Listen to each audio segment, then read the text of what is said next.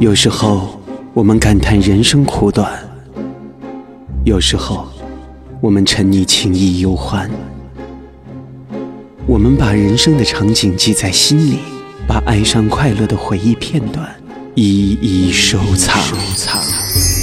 光影胶片中的梦幻，流动音符中的依恋，走进这记录幻想梦境的世界，做一个汲取人生感悟的。追梦追梦人，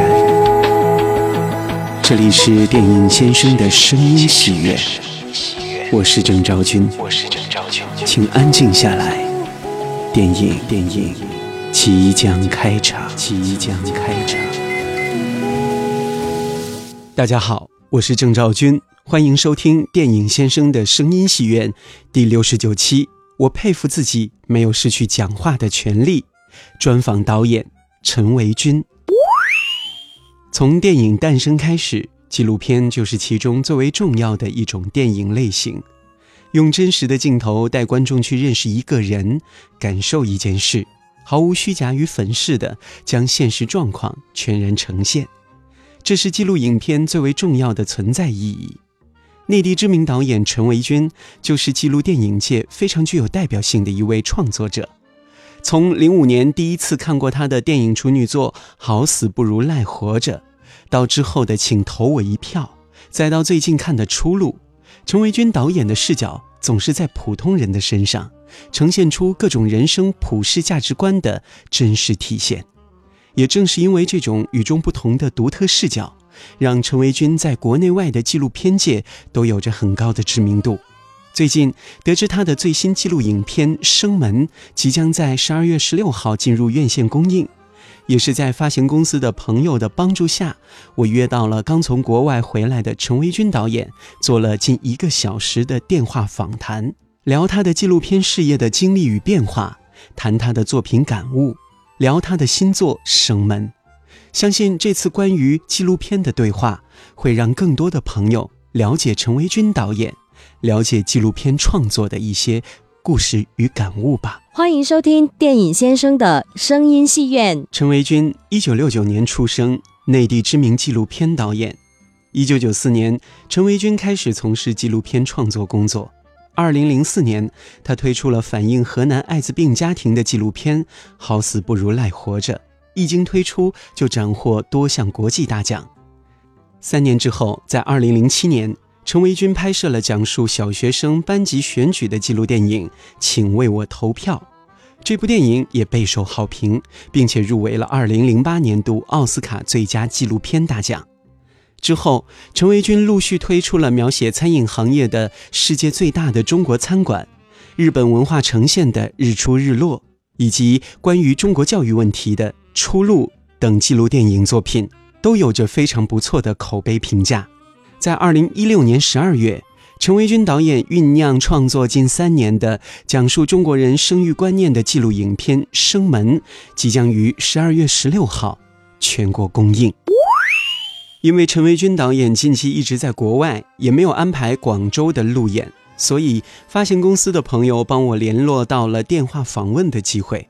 陈维军导演在他位于北京的公司接受了我的电话访问。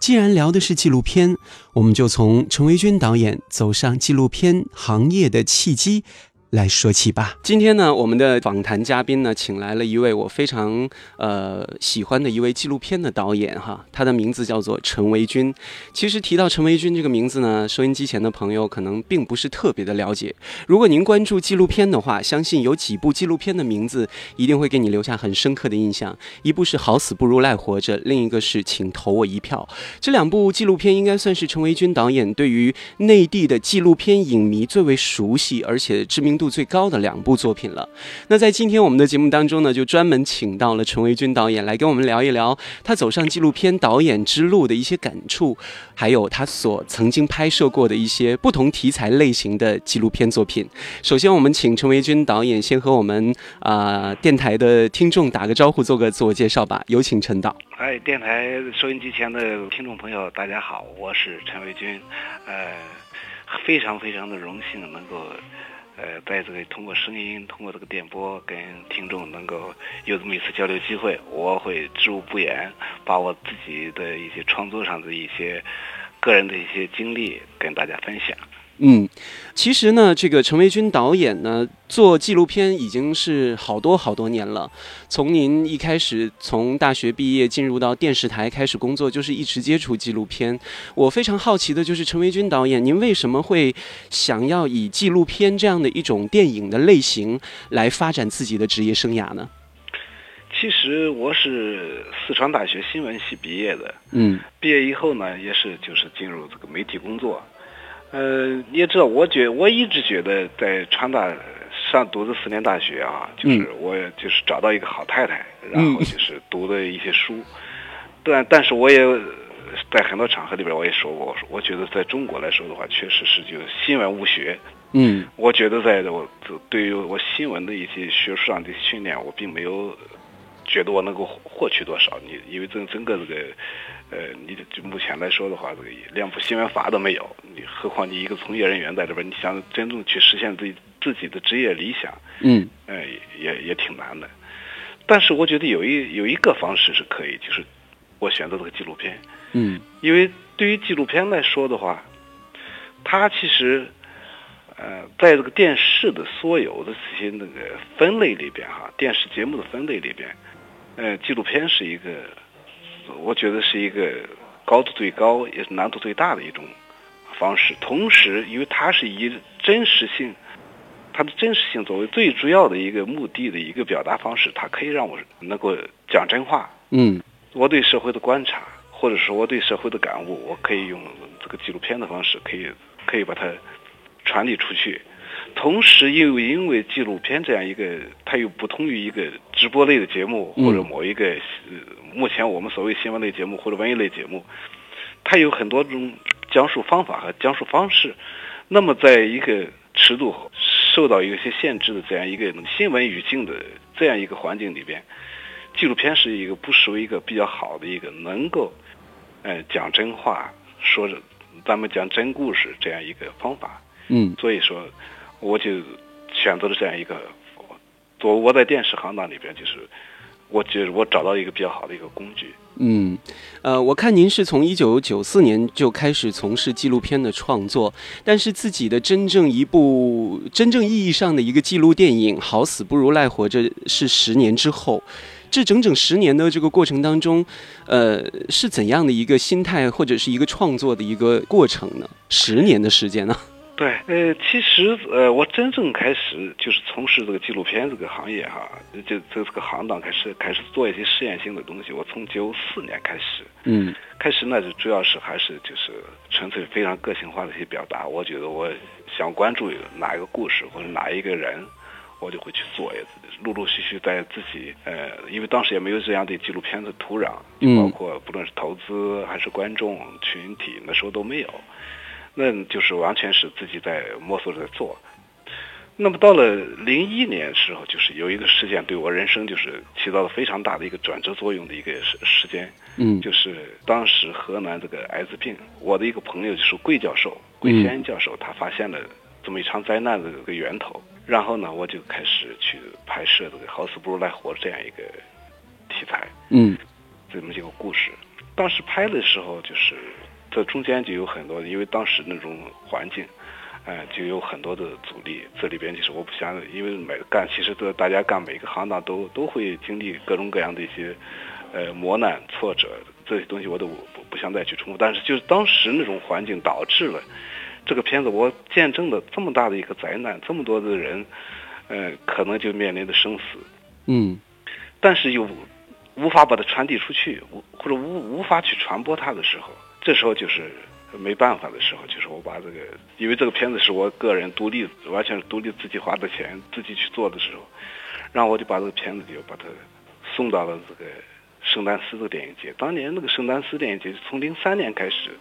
这个电影节因为现在大家都知道是这个美国独立电影的一个呃一个旗帜，对，他在零三年之前他只关注。美国本土的作品，就零三年的时候，他突然就开了一个单元，就是世界纪录片。当时就是一下子参展的有两千多部吧。没想到就是这么一个就非常小的一个个人记录的一个作品，就就闯进去了，进到这十部片子里边去了。嗯那么从那以后，再加上就是个，当然这个片子最后对这个河南这个艾滋病也一场灾难，也是后来带带来了一些政策上的一些变化。嗯但是也是从那以后，就是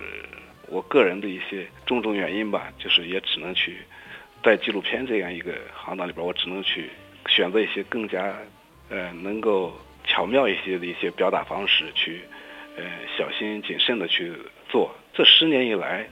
就是我一直觉得我比较骄傲的就是我没有失去一个讲话的权利。嗯呃，同时我也能够呃把自己对这个社会的一些所看所想，能够跟所有的就是不论通过什么样的渠道，就还是像像主持人你这样的啊，就是能够有机会也能够看到一一些这样的片子，并且在全球范围内就是做一些传播，能够表达一些真正来自于中国的真实的一些声音。嗯呃、这十年就是我觉得我已经找到了一个，第一就是找到了一个我讲讲话的一种方式，就是纪录片本身也有很多种表达方式，我找到了一个比较适合我自己，我也觉得能够符合把那个中国的真实故事能够传递出去的这样一个这样一个途径。嗯这十年最大的感受，我觉得是我能够把这个中国人人心深处的这种就普世的一些情感，能够把它记录下来。嗯然后能够把它传播出去，同时也没有失去我自己个人的一些劳动权利、讲话的权利。嗯。我觉得这这一点我，我自己挺佩服自己的。呃，其实这个陈导，您刚才这个话语当中呢，就已经把九四年到零四年“好死不如赖活着”诞生的这个节点，然后到一四年哈，再到现在十二年的这个过程当中，您对于这个人生或者自己对于纪录片的这种感觉的一些感触都已经说出来了。我非常想知道，陈导，您小的时候是对电影有怎样的一种认识呢？其实我小，我因为我是生长那个那个出生在农村嘛，嗯。小时候对电对电影的所有的呃感知，那就是永远那时候你你知道，就是在农村里边都是可能每一个月或者每几个月会拍来一次。露天电影，对，那时候是公社，对对，乡里边下来的放映队，还有县里边的放映队，他们每次来以后，我们就会小孩就从邻村周围几个村开始放起，那连续呢大约一周，因为周围五六个村，就是我们小时候步行那个走的一个半径范围内，就每一个村一个村的看，看的其实都是同一部，就像巡演一样。对，就是就就看地道战，看南征北战，就一些抗日爱国主义题材的电那影。因为那时候看杜鹃山，那那他就因为他们每一个电影都得下来以后，他就带两两个拷贝，然后其实每个村儿里边放的都一样，然后真把这五个村儿看下来以后，其实呃里边的每一句台词都都 都记住了。都记住了，这是这是小时候对电影的一个感受，嗯，就是最直观的感受，就说这是人类。就是我们自己的那种短短的生命体验里边，那就是不亚于现在就是小孩去去一趟那个迪士尼去，嗯嗯，那就那就不亚于这样一个呃这这样一次狂欢嘛。嗯但到最后就说，其实我开始做纪录片以后，然后那个等着自己纪录片开始到在一些国国际平台上去传播的时候，我我才知道哦，其实我是到那时候我才知道哦，在西方其实纪录片他们也叫电影。对，当然，我当年在在读书时候也知道啊，那个其实真正的电影一开始其实就是一部纪录片。你说那个《工厂大门》那个那个那个那那那个东西，因为一开始对出出现这个影影那个那个影像记录的时候，嗯那时候电影工业还没有，没有演员那个电影演员这个行当，没有电影那个那个那个那个声光色，没有那个灯光，没有这样一个工业体系出现之前，他就是拍，他第一个镜头记录的就是生活本身。嗯其实应该说，真的是纪录片才是这个电影的鼻祖。那么没想到我这一五大三壮的，哎，进到电影行业里边了。小时候没有想过。同时，我就觉得，其实纪录片不应该去把它做成一个，呃，只有少量的所谓的专专业的这种纪录片观众去看的东西，嗯而他就是一个应该邻居的大爷大妈能够看得懂。那么，他看得懂的话，其实他又要符合目前电影行业里边的一些制作规律。嗯因为你不论是关于景别也好，关于音效也好，关于那个故事讲故事的方式，你的剪辑技巧，那这些东西，电影行业它总结出来的这一套制作规律，其实就是符合人类对一个故事去感受、去能够呃顺利的去把它看完的一个最好的一种制作手段。嗯那么这个纪录片，我觉得就在全力保证这个真实前提下，首先是要做到一点，就是要有一个这种真正的这种电影影像的一种表达方法。嗯。这样的话，普通观众才会看得进去，才会能坐得下来，而不能所谓的就是像现在大家都是喜欢看到的，就是很多这个纪录片那个导演喜欢做的那种太过个性表达，我不会去考虑到观众的任何的一个观感，观感，嗯。我只讲我自说自话，然后我我你看不懂是你的事，是你水平低。我觉得应该还是应该往这个电影这边靠。啊，有一些美学的角度还是要渗透的。对对，不光是渗透，就是说你想，任何一个普通的电视观众，就是说你在去看一段影像的时候，你必须具备一个就是普通的观众他能够去接受的一种观影方式。否则的话，你说你的思想再深刻，你看到的东西再牛，别人不看，你的传播效率是零，其实就白白做了的事儿。嗯那么你只要去关注到生活的本身，那么我觉得就是普通的任何观众都会去感兴趣，因为你拍到的东西就是来自于他们的生活，而这些生活其实关系到每一个人。嗯，那陈导，我很想知道您进入到这个电影媒体的学府去学习的时候，一直到最后开始做纪录片，对您影响最大的原因是哪几个呢？我看之前的资料是显示有两部纪录片给你很深刻的印象。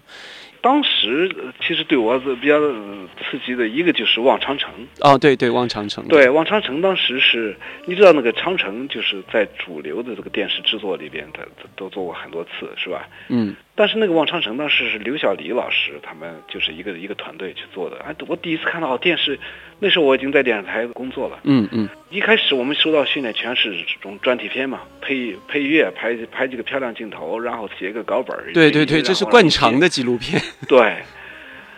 那没没想到一这一看到《王长城》以后就大吃一惊，就哦，原来镜头是可以晃，并且这个主持人在爬爬一个坡的时候，他那种呼吸都可以听得到到那种代入感，然后他的一个题材的那种把握，他没有任何预演的那种突然遭遇到的一个歌手，或者突然遭遇到一个农民，他的那种随意的那种采访，这是这是让我看到一个完全不同的一个东西。嗯。再一个就是当年陈小青他们做的一个叫《龙脊》的一个纪录片，他们一开始也是带了一个主流话语的一个表达去拍一个希关于希望工程的一个东西，嗯。但是他当时那种拍摄方式，那种自然式的这种记录方式，也是颠覆了就是我曾经在学校里边受过的那种所谓的那个电视方面的一些专业训练。嗯哎，这两个对我也也是导致我后来就开始，哎，我要我要试一下。嗯。那其实现在，呃，说到这个纪录片呢，很多的一些观众也开始渐渐有了一个认识。那对于普通观众来说，今年的这两年的电影院线开始多了很多的一些纪录片电影，像年初的有一些像这个《舌尖上的新年》等等一系列的。那您的这个新片《生门》呢，也即将进入到院线，以院线公映电影的方式和大家见面。那这应该是您第一部。在电影院当中公映的一部纪录电影作品，您怎么来看待普通观众来接受纪录电影的这样的一个一个过程呢？这个现象呢？其实这一次那个呃《生门》这个片子，他就拿到了龙标，嗯这确实让我挺意外的吗？对，喜出望外，因为这么多年做做这么多事儿，就是这是我的第一部片子，能够非常个人的独立作品里边哈，除了职业作品之外，就说这种独立作品里边能够合理合法的能够在观众那个中国的观众面前能够传播，嗯。这也是我这么多年从事这个行当里边我最大的一个梦想，因为对我来说，我从来没有以我的作品能够在任何一个电影节上去获奖作为我的一个终极目标，或者作为我最大的一个呃理想。嗯。这么多年，我的片子能够在全球到每一个电视台播，除了中国这个观众之外，其他的地方都能看得到。这一点也是我最大的一个呃缺憾。但是就是国内能够看到我的作品的人，包括你应该也看到，其实我的作品跟很多那个纪录片。非常的特别的一个我个人的一个表达方式，这种表达方式其实就是前面我也说过，就说我一直要求我自己的作品，我能够关注到是这种普世的一些情感，对，普人性世，上的一些东西。嗯那么这种普世上的情感，对我来说的话，我希望能够传播的更远。传播的更远，那就又反过来会逼迫我，我再去选台，我再去制作时候，我要尽量应用他生活本身的，因为生活本身不缺少这个故事性和戏剧性。对，只要你去踏踏实实的去，不要去呃偷懒，就可以就可以就可以这个做得到。嗯那么在我做的这样的事情的时候，我坚信我的片子其实是比很多很多很多或者很多很多这种电电影电视剧作品更具有可看性，更具有故事性。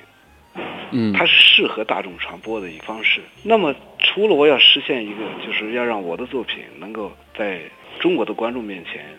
能够引起共鸣，能够呃有一个看的机会，再加上就大约一三年以后，就是总局这边对我也有一些重新的评价。嗯那么这时候我就想，好，那我就认认真真的，我就要确实我要为中国的观众，就确实要认认真真做件事情。嗯后来就选择了这个拍摄这个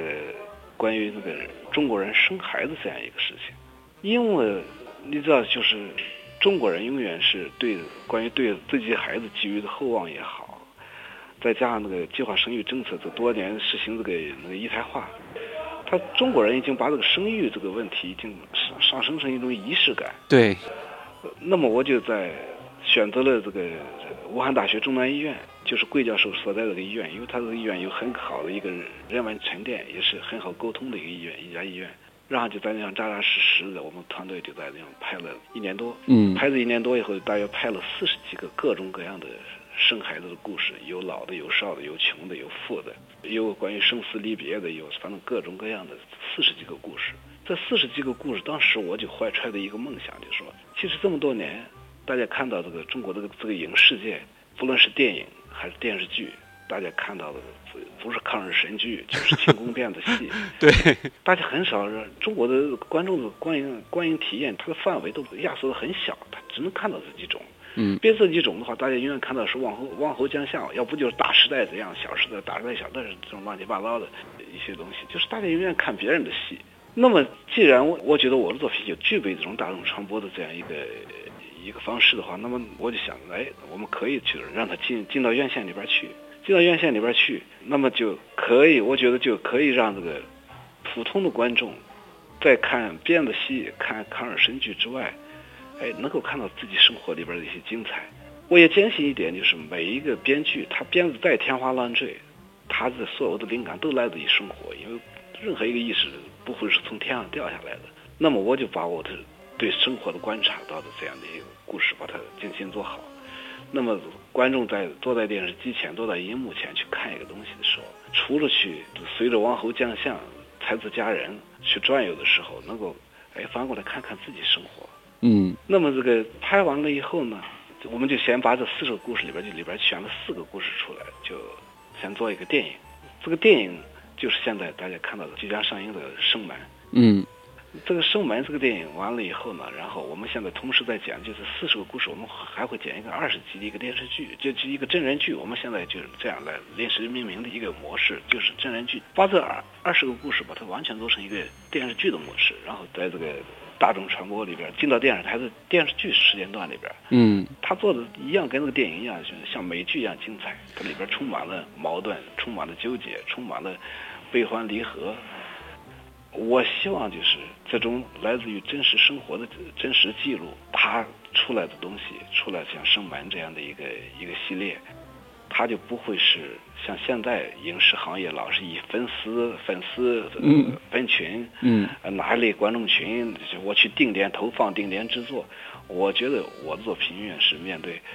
下到孩童、上到呃八十岁的人，或者说不同的种族，都可以去看到的这种比较终极关怀这样的一些一些话题的东西。嗯，呃，陈导，我是是不是可以这样理解您这段话对于《生门》这样的一个电影的一个陈述哈？这部电影应该是您，呃，就是专门为能够进院线，然后作为浮出水面的第一部作品，由筹备到拍摄而成而设置的呢？其实是任何一个项目要开始的时候，确实会你会有一个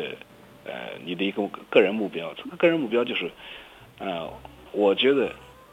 随着网络时代到来以后，就是大家从那个过去前段呃前前五六年的时候那种网速比较慢的时候那种无图真相，到现在就是这种视频直播。嗯我一直觉得纪录片其实就是一个现场直播的一个一个浓缩，嗯这是我去精心选择了一个角度，然后把一个直播类的东西浓缩在五十分钟或者一一百分钟里边。那么现在这个网络直播这么盛行时代，就是这个种网络已经改变了所有人的观影习惯的时候，我觉得这种记录影像应该是一个进入到一个呃进入到一个新的时代或者一个复兴的一个时代。那么，何况我刚才就一再说了，就是这种真实记录来自于这个活生生的生活，嗯那么它就不不分分死群体，那么这每一个人都都因为这里边所不论是解释的问题也好，还是在这里边那种痛彻心扉的感悟也好，它就是关系到每一个人。嗯嗯嗯。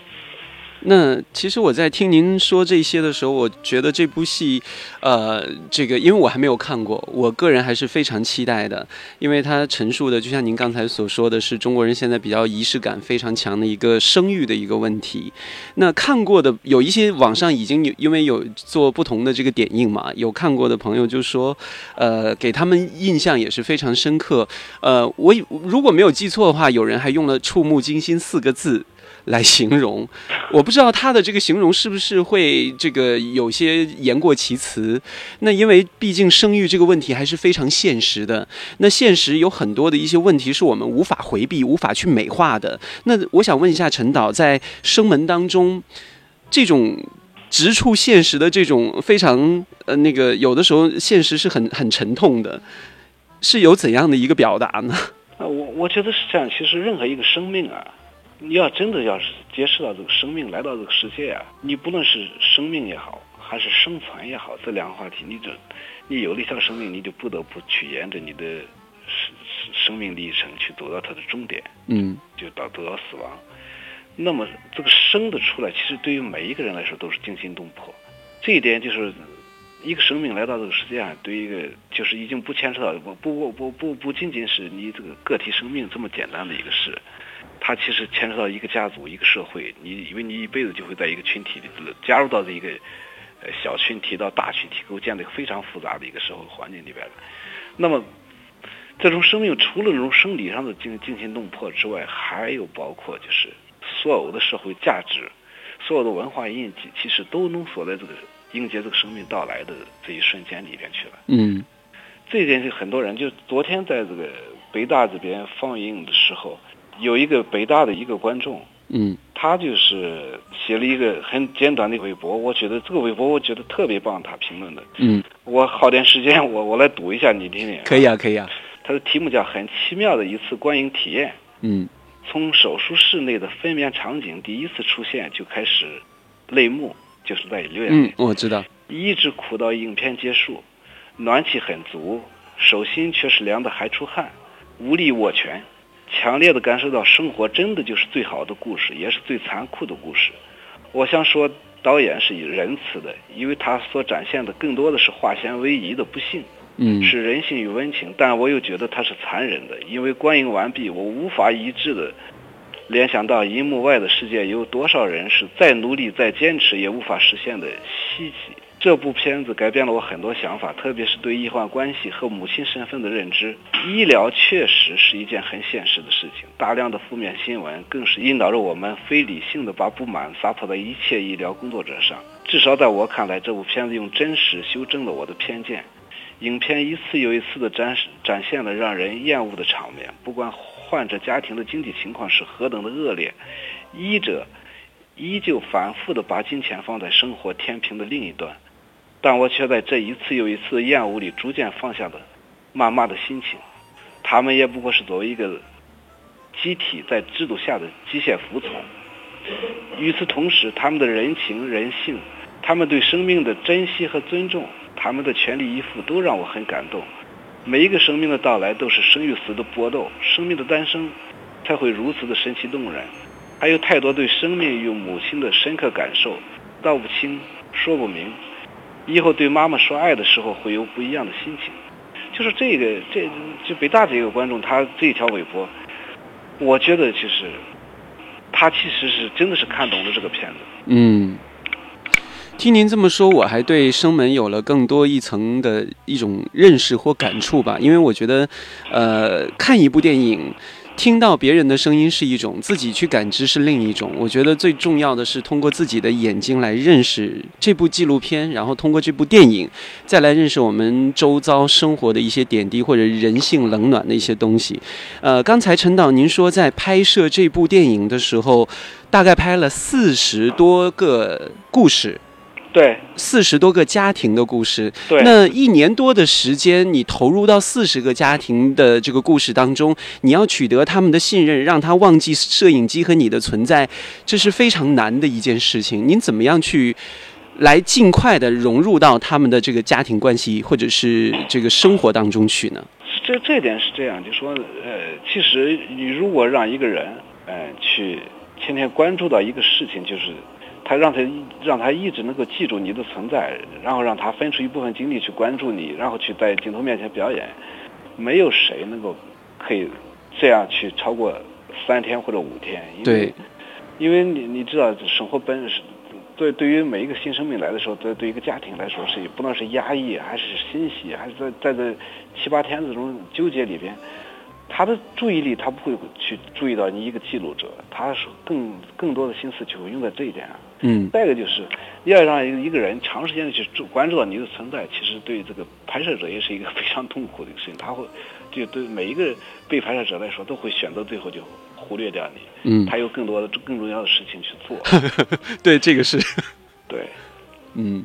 我觉得在这个您所拍摄的这些记录电影当中，哈，嗯，最长的一部是多长时间？最短的一部是多长时间？分别是哪一部呢？我是说创作周期了。创作周期，那就其实每部片子，你看像这个《生门》这个片子，它是我是二零一三年下半年开始拍，二零一三年开始拍，对。然后拍了一年，然后后边剪辑，去最后申请龙标，然后各种各样的其他的，你看到最后就最近把这个龙标拿到，这是差不多是已经是两年半，将近三年的时间了。嗯嗯嗯。那那个最长的片是应该算是这一部了吗？呃，这最最最长的就就这个了。嗯，好死不如赖活着，从有这个想法到最后拍成，大概用了多久？呃，我当时就是在密集的拍摄时间段里边，是从零一年的夏天夏至那天开始拍的，一直其实拍到了第二年的春夏之交。嗯。就是基本上拍了一年，一年的时间，用了半年就用了不不到半年，三个多月就把它剪剪辑剪辑出来了。嗯嗯，那最短的这个制作周期的最短的制作周期其实就《青蛙投票》，它的制作周期就很短，因为整个拍摄的话大约不到两个月，一个多月。嗯嗯嗯。然后，但是它剪辑时间很长，剪辑时间大约用了大半年，就反正一年左右吧。嗯嗯，那这么说，进入院线的这部《生门》是你投入精力和制作周期最长的一部。对对对，嗯嗯嗯。那我觉得这部电影不光是对您来说，呃，是也不管是对观众来说，都是一部非常与众不同、代表着一个节点的一部影片了。我我希望是这样的。嗯嗯，那我们现在说了很多一些关于生门的东西，我们现在开始由您的第一部纪录片开始谈，呃，这个拍摄的一些内容，或者是其中所点出的一些社会的问题吧。呃，首先第一部就是必须要提的，也是让很多人为之惊艳的一部电影，就是《好死不如赖活着》。这部电影讲述的是关于河南艾滋病村的一个故事。呃，您刚才在访谈当中也是提到了，当时这个社会的事件引起了很大的。一个轰动的一个效应，包括高耀杰老师当时也算是，呃，在这个事件当中受到的影响比较大的一个人。一直到现在，艾滋病和这个艾滋村，以及对于河南的这样的一些这个呃非常严重的一个现象哈，一直都在探讨和研究，一直到现在。我不知道这部电影最终您呃拍成之后，在国际上拿了很多奖，给您自己带来了怎么样的一个改变呢？这样的这个片子其实那个，他呢，在我记得是零三年还是零四年，嗯，他最后得了得了这个 Peabody Award，就是这个华人世界就把它翻译成叫美国广播电视文化成就奖，嗯，是当时是在纽约的沃尔道夫酒店一个颁奖典礼，嗯，因为这个这个 Peabody 这个奖是。是美国，美国其实新闻界有两个奖，一个叫普利策，大家都知道，可能就是他对平面媒体的。然后另外这个皮巴的这个奖是，他在对美国人来说，大家都知道，他是一个对广播和电视的。他这两个奖都同时是从一九四几年开始，就是呃颁发的一个奖项。当时获得这个奖项的时候，我我那时候也是对美国都不不太了解。哎，最后反正获得奖项，其中有一个最后颁奖典礼就是每会上去有一个发言。嗯。我上去，我当时我是这样的表达，当时我的一个想法，就说我说那个，其实这个这个片子能够能够获得这么个奖项，我说并不是说我有多高的一个导演编导技巧，或者我有多高的一个拍摄技巧，是其实是真正打动你们的是这个我这个镜头前面这个这个家庭他遇到的事情。我说这也就是一个纪录片导演的，我觉得是对自己来说是最最高的一个一个奖赏。嗯，那当时这个河南的这个上蔡县的文楼村，那么多的家庭都遭遇了艾滋病的一个一个病魔的侵袭，您为什么会选择马申义这一家呢？其实那时候没有太多选择，因为呃，桂教授在大约两千年的时候就发现这个，通过他通过他这个跟着他的一个实习医生，他就发现了这个问题，以后他就一直在坚持通过个人的手段去到他那个地方去。帮助他们，帮助他们。后来他发现发现的越来越多，他就帮助不了，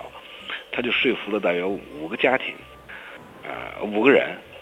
呃，然后就到武汉去去面对媒体，希望武汉这边媒体呼吁一下，能够让他们得到一些帮助啊。嗯。结果最后，呃，就是在在就在桂教授家里，我就见到了马神义，因为当时在来的几个家庭里边，他那个家庭是五个人，其中四个是艾滋病。就只有一个大女儿是健康的，嗯，并且当时一个很简单一个出发点就是，呃，他的二女儿，他的孩子，这个这个孩子的年龄跟我的那女儿年龄同岁，嗯，那时候就我就萌生了一个想记录他们这个家庭遇到这样的生活是怎么能够度过这个难关的。那现在这个马申义一家是怎么样一个状况呢？现在这大女儿已经结婚了，结婚了，现在跟她老公就是在北京这边打工。嗯。然后二女儿马蓉呢，也不上学了，她现在学了一个婚礼化妆，给人化妆。然后就是小儿子还在上学，马占曹还在上学。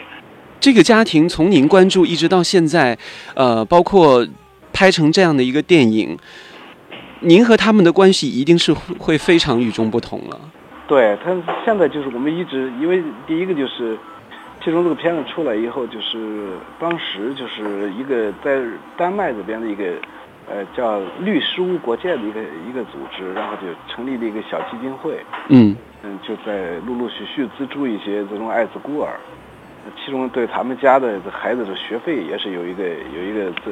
一直在持续的资助，所以跟他包括这个片子播出以后，他那个。嗯，很多的那个像香港的有一些有有些人，一些慈善人士也在辅助他们，就是这些东西都通过我这边去跟跟他有些一直在做。那么包括包包括的一直到现在，就是我们都还是时常有联系。嗯，那您看，您作为一个纪录片导演，身上的使命感这么重，你会不会有一种很大的压力呢？我没有觉得，因为对于我来说是确实，那《好死不如赖活》那个片子播，呃，播了以后那一两年，有很多就是包括得了艾滋病啊之类的年轻人，他也会来找我，嗯，嗯，找我讲这些事情。但是对于我来说，我是这样，我觉得，呃，我作为一个纪录片导演，我这这一部作品，我在关注这个艾滋病这样一个事情的时候，嗯，那么。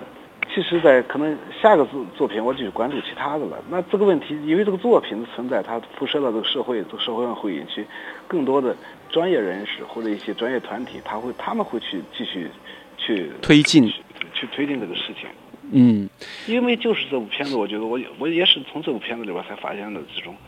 真实记录的这种力量，就是因为我记得有一次就突然就接到那个世界银行的一个那个当时那个世界银行行长叫沃尔芬森。嗯。他就对我有个邀请，说让我去华盛顿那边那个世行总部有个演讲。我当时我觉得，哎，我跟世世界银行这没什么关系，嗯，就去了。去了以后才知道，就是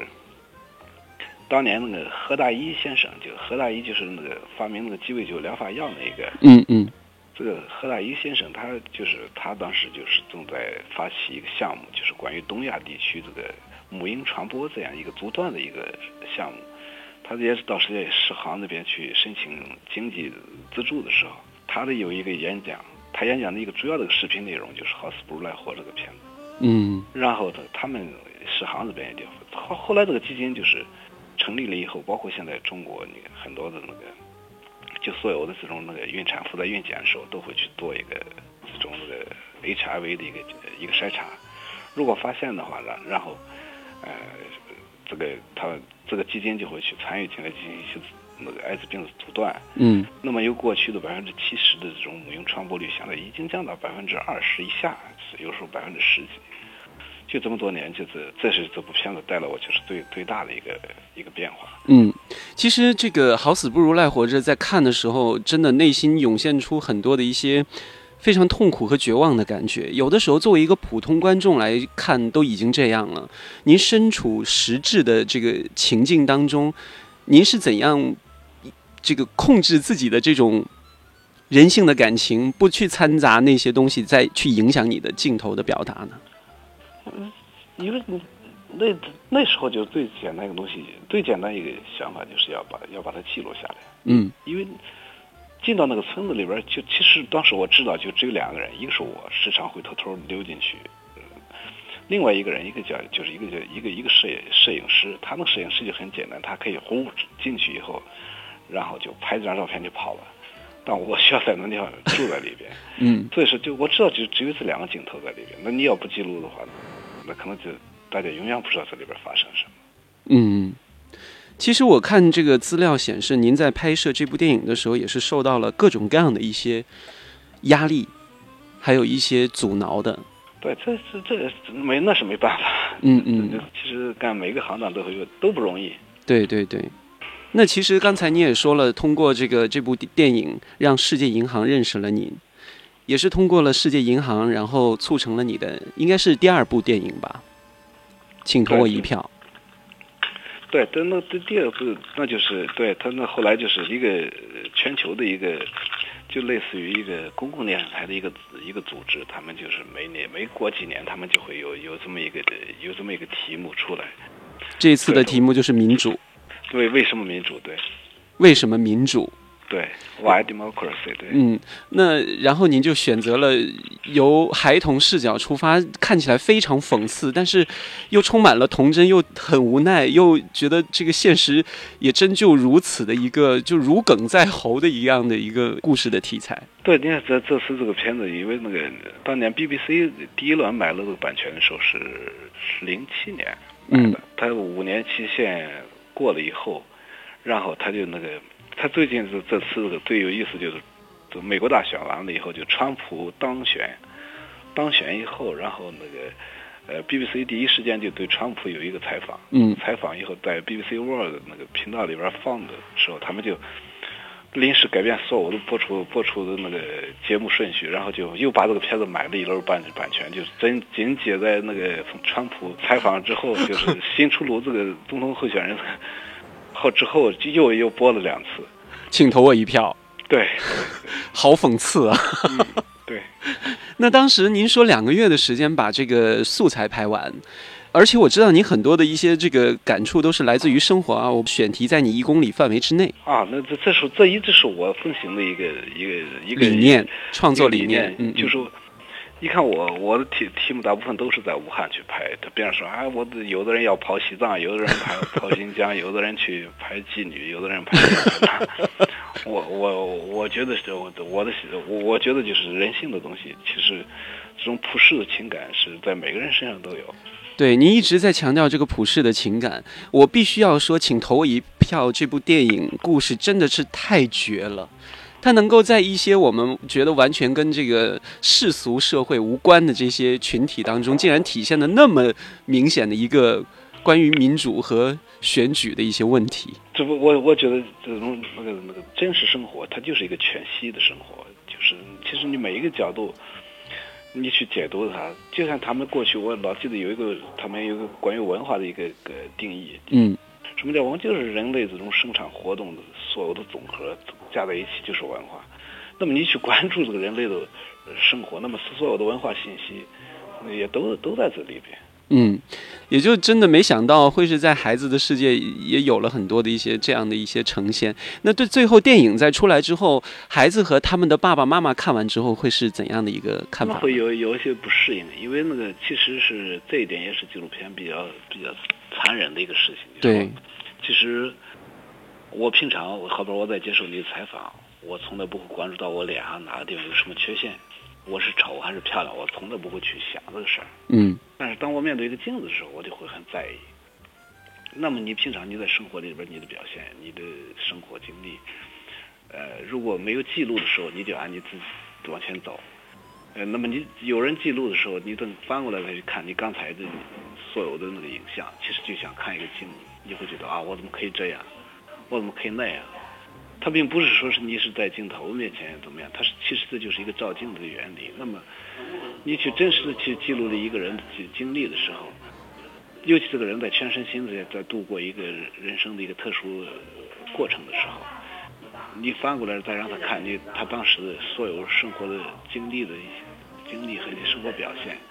那么这些东西都完全不一样。他他会觉得有很多很多问题。那么我拍摄的所有人，最后其实最后等他回头再来看看到素材的时候，他会就像人照镜子，他会有个自我否定或者自我反省，会有些不不适应。嗯，那现在这些人你还会有联络吗？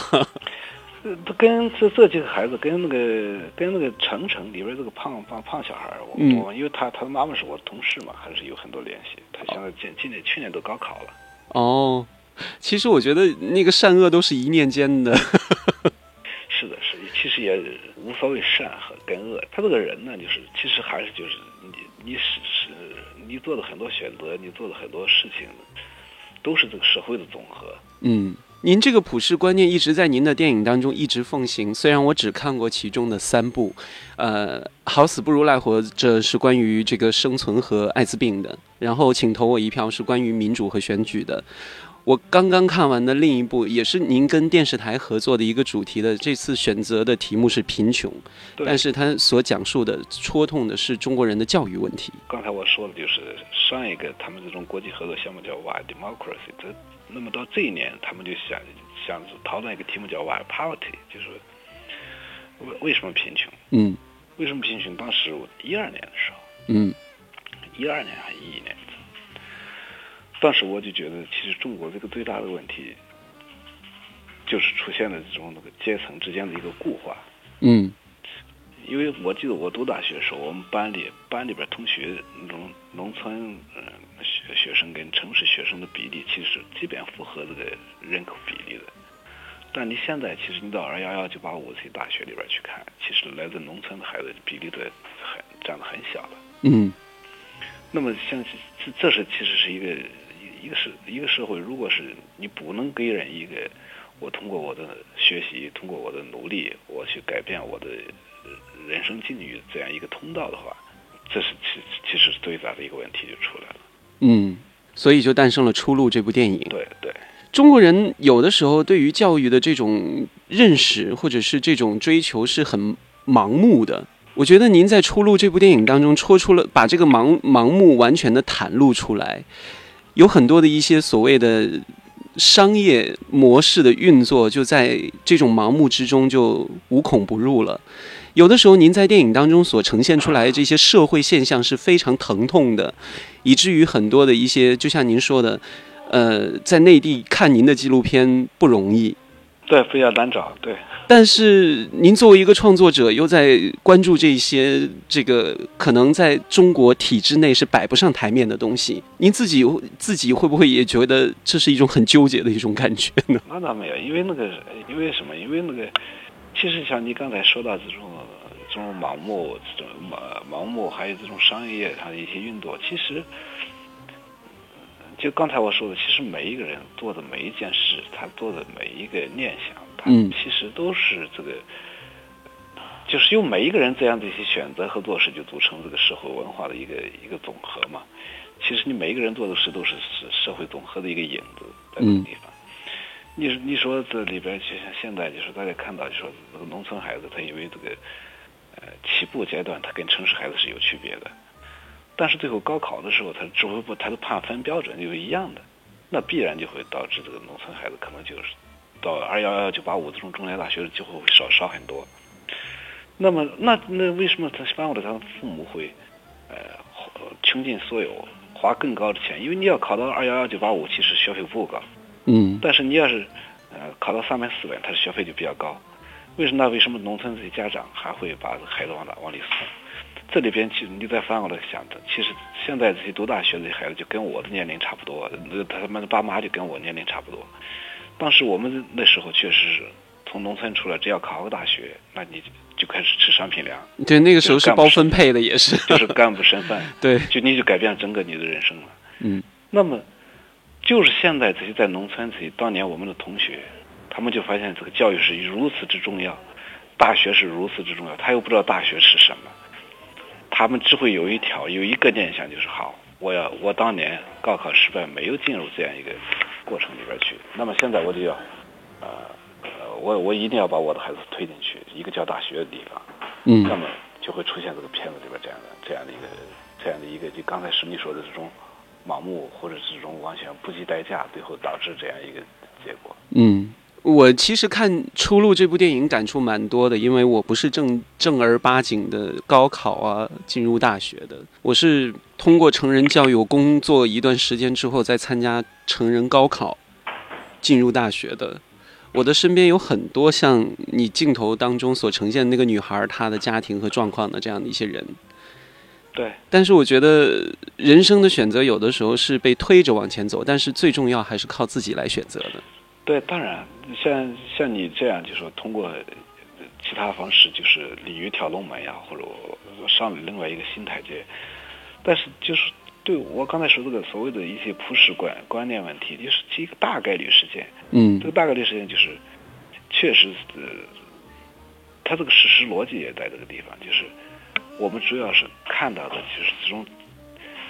会不会就是一刀切的，就是不可能像过去我们分个贵族跟那个庶民一样，这种有一个天然的沟沟壑、天然的沟壑在这地方，大家越不过去？不是的，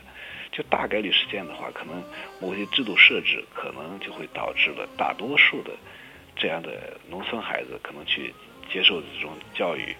能够进到这个精良的大学里边去，然后去改改变自己人生，嗯，可能受阻。是我说的是这个大概率的一个事一个事件。嗯，呃，我现在回想起《出路》这部纪录片，印象最深刻的还是那个四处求职的那个男生。对，他的啊，对我我叫什么超来着？万超啊，对我叫万超，我毕业于武汉洛家学院的。那他的那一那一番说辞，就简直就是他的一个标志了。不知道这些孩子现在是怎怎么样子？我真的很想知道背后的这些故事。现在其实你你你只要看看你周围的，就是当年跟你一路走来，现在没有像你这样通过，呃，通过这种成人高考，最后能够找到现在目前这个比较好的一个职位的，就是过去你的同事同学，你看看，呃，他们都是一样的。嗯嗯嗯。只是时代不同而已，但是 人生的阶段或者是那种普遍存在的那种现象还是如此。对，是的。有的时候觉得纪录片真的是能记录，能够警示很多的人，但是大多数的人还是在这个轮盘当中一如既往的周而复始，有的时候是很痛心的一种感觉。是，嗯，是因为那个纪录片它不是一项一项政策，就是说。他也不是一个纪录片导演，也不是一个游戏规则的一个制定者。他其实做到的就是，其实就是一种分享，就把某一个人的故事我分享给更多的人。嗯，您的两部电影我一直很想看，看不到。一部就是世界上最大的中国餐馆。对，因为这有有有一个是因为有版版权的问题，可能再一个就是盗版的，嗯，他们的视角问题。是的。那个还有一部就是您刚刚所说的《日出日落》。日出日落，日出日落，因为那个它没有一个中文版，因为整个拍摄是在日本，所以说那个这个语言问题，可能是是是受到了很大的一个障碍。那您作为一个中国的导演，是如何投入到一个陌生语境和环境氛围当中，而且去抓住这个精精髓的呢？是挺特别的一个经历呢。那时候呢，因为那个片哎，那个片子做时间很长，嗯嗯做了也将近两年。因为那个我看当时拍完是零八年春节是元旦的时候，零九一零哇，这个片子其实因为当然不是全一直在纠结到这个片子里边来，因为整个关于这个语言这个问题，剪辑只耗了一两年。嗯嗯。那您自己对于这个，因为你们应该不懂日语吧？对，完完全不懂。那里面的那些对象都是靠翻译来进行沟通。对，这那当当地有一个翻译，有一个翻译，但是我觉得是这样，还是你只要关注的是这种普世情感，嗯其实是、我明白，就是共通的。哎，你可以感受到他们在他们的事情。那您作为这个电影的创作者，最终这个这个这个没有中文版，您怎么解决？没有啊，都我在剪辑的时候，它这里边就是所有的这个，呃他每句台词我都知道。就为什么拖了两年？他光翻译我这拍了一百多个小时素材，就翻译了一年多。但是就是没有制作这样一个中文版，哦，我明白了。这个过程其实都是很顺畅，就是这个这个中文版本就一直没有，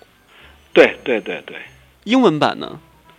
英文版也没有，因为当时这是为这是日本政府的一个项目，他就是 NHK 他们自己做的。对对，他们就请了四个的导演，实际上四个导演就出了一个共同题目，叫“现代东京”，你们随便选，嗯嗯随随随便选题材，你就是在东京拍就行了。你就拍了涩谷和鸭车那个鸭鸭朝鸭朝鸭，对，就是对对，就是关于那个呃青春期的跟那个老年的一一对孩子还给对跟一对对老年夫妻的。所以我很想看，但是没哎，这个。片子我也很喜欢。对我看这个介绍说，您是非常满意这部电影。对对对对对，我觉得是这样，就是任何一个社会，你只要把这个把这个中间这个层，像我这个年龄青壮年这个这个时间段略掉的话，呃，老人跟呃青春期的这这这两个时间段的，突然把他们这两个结在一起的时候，你就对这个生命会有一些全新的一些感受。嗯，那就希望真的能够。您您自己就没想过做一个翻译版本吗？确实，都可能再再再过两年闲下来以后，可能会做这个事儿。嗯嗯，那您现在除了这个即将要上映的《生门》这部电影，然后就是那四十个准爸爸，我不不是不应该这么说，就是生产家庭的这个这个这这个叫什么剧呢？真真人剧，真人剧，对。这个概念是您想想到的吗？对，我们现在就是这，反正来来命名这一个这样一个全新的一个一个一种表达方式吧，嗯嗯叫嗯，真人剧，它是真人真实发生的，但它的故事足够有戏剧突冲击力道，像比像像像剧一样。嗯嗯，那这个这个这个真人剧的推进状况是目前什么样的一个状况？现在是大家把精力全部都是的在放在这个电影这个宣发上，然后这个但是这个剧的剪辑已经其实已经持续了大半年了。嗯，也是会走到各种各各个电视台去呈现的。对对，电视台的那个电视剧时段里边去。如此商业或者是如此浮浮夸的一个电影、电视娱乐的这样一个行业，可能我觉得哈，我这是我的个人的一些感受，可能会这种商业环境模式之下，真人剧可能并不像那些真人秀啊、娱乐的那么受关注。这这一点就是第一，第第一个就是这，我我觉得就是那个，目前你看了这个电影以后，你会觉你你会有有这个感感受，就是其实来自于生活的真实这种矛盾，它那种那个情节的一种变化，远远远远超过一个真人秀，因为你知道现在大部分真人秀其实是按照演出来的，对，对一个剧本的，嗯，到时候到时候第一是要依托于像你们这样一些良心媒体人的去呃去推，大家一起嘛，来、嗯来改变大家的一个对纪录片的一个认知。第二是大家一在一起努力，能够改变，或者会可以提供给观众另外的一种观影体验。嗯，慢慢的，我觉得会会有变化的。嗯，那陈导最后一个问题呢，就是生门已经让您浮出水面了，您还会再继续做一些独立制作的这些与众不同的普世价值的？当然当然，当然这其实其实像那个生门的话，也算一个独立。对对对。对，只是它可以进院线而已。对它这这不是就国像国外的独立电影也也都进院线，它所谓的独立就在于是，我不会受太多的这种商商业上的呃影响束缚。对对对，它那个国外的独立电影的一个一个定义，并不是说是你赚不赚钱，或者你想想走不走市场，它每一个其其实是你你现在这样想，你要想让你的传呃观众多，或者说你让你能够传播的远。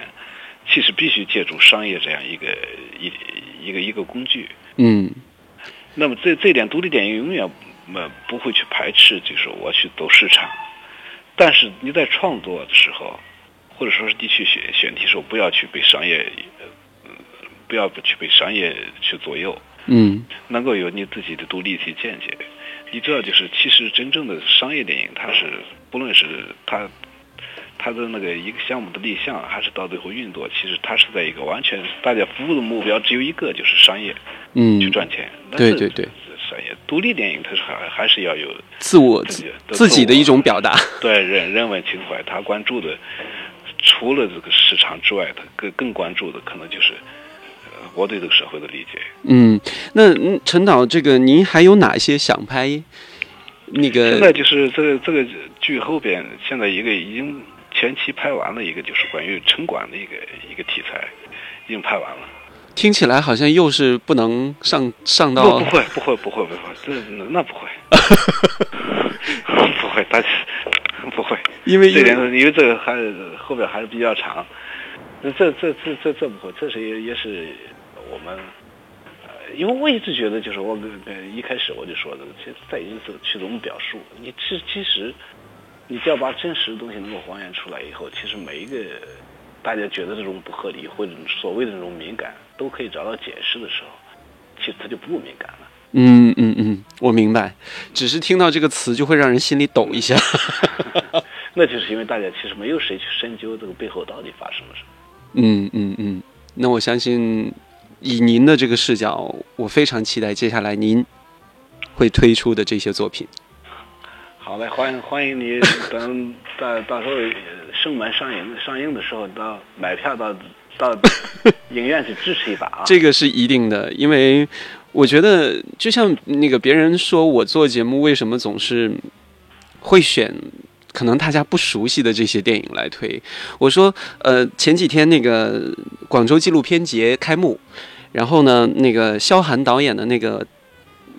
什么？我在故宫修文物啊，然后是开幕片，他那个也要马上进院线嘛？好像跟您都是同期十二月。对对。生门是几号上映？一月十六号，好像是同一天。同一天两部纪录片。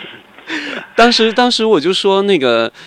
呃，那些商业大片啊，那些什么明星主演的电影，不用我介绍，大家都会去看。但是我觉得最重要的是什么？我要推这些大家可能没有关注到，但是真的值得去看的东西。你你这是做了一个功德无量的哦不，这个不是我我首先我自己是一个影迷，我首先自己是一个影迷，我觉得什么样的电影是好电影，我自己会有一个分辨标准。那些商业所谓的那些高票房的那些东西，不用我去催生，它的票房一样很高。但是往往这些独立的，然后有思考的，我觉得真正是有电影精神的东西，往往是在这个时代里面是。不是成为主流的东西，这是我非常无奈的一件事情。所以这点在在美国也是这样，就是为什么？其实美国真正你要说像圣丹斯这样一个电影节，嗯，它其实跟那个奥斯卡它完全不没法去对垒，对对对，在这个体量上。对。但是其实，在文化精神上那种坚守，它也导致它在美国地位非常高，就是因为它一直都奉行的一个奉行的一个独立精神。并且，当然，最后也非常不幸的是，从他那边出来的独立导演，只要是能够，呃，拿到大奖，那很快他就会被好莱坞好莱坞就把他吸纳进去商业片里边去了。但是这一点也就说明这个独立精神的那种那种创造性、创新性，是对对任何一个国家、任何一个文化的那种那个生态里边来说，都是不可多得的一一种精神，需要保护的。我之前是还没有完全的关注到纪录片这样的一个角度，嗯，但是从从我大学毕业之后开始工作，也就正好是看您的那个好死不如赖活着那个契机，我觉得我应该是就从那部电影开始，对纪录片有了一个很特别的一个认识和了解。后来我就开始关注很多，也去采访很多跟纪录片有关的一些人和事，呃，包括台湾的，包括香港的。然后我觉得纪录片这个意义的存在，有的时候远比故事片大很多。是的，是的，因为你这个所有的剧情片来说，剧情类的，不论是电影、电视剧，它其实是一个商业产物。嗯，因为这个商业产物在哪个地方？就说一个导演有个想法，最后找一个职业编剧来把它形成一个故事，然后找一个训练有素的导演，一个一个演员。呃，其他的制作班底加在一起，最后形成的又是个工业流程。嗯嗯，那陈导，您自己有没有个人比较欣赏的纪录片导演，或者是非常喜欢的纪录片作品呢？这一点我可能说的有很多人觉得比较装吧。我我我很少看别人作品，如果有时候除了当评委是没办法，有时候去看一看。嗯嗯，因为。我觉得这个纪录片是最不该去讲究所谓的讲述技巧啊，或者是你的设备有多先进呀。嗯嗯，它不是的。我明白了这一点，我非常认同你。相信通过这期电影先生的声音戏院，您对于知名纪录片导演陈维军以及他的新片《生门》，还有他曾经的那些难忘的纪录片作品，都会有着深刻的认识和了解了吧？有机会，请您一定要去看看陈维军导演的那些电影作品。相信会给你留下很多的触动。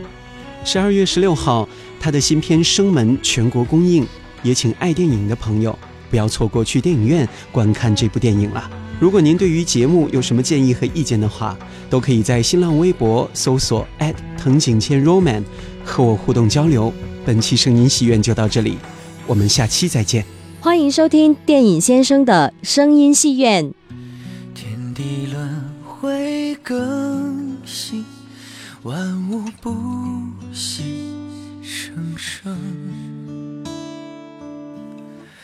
茫茫人海相遇，多少夙愿成真。你在我家降临，是否前世已注定？未来路再坎坷，我们携手同行。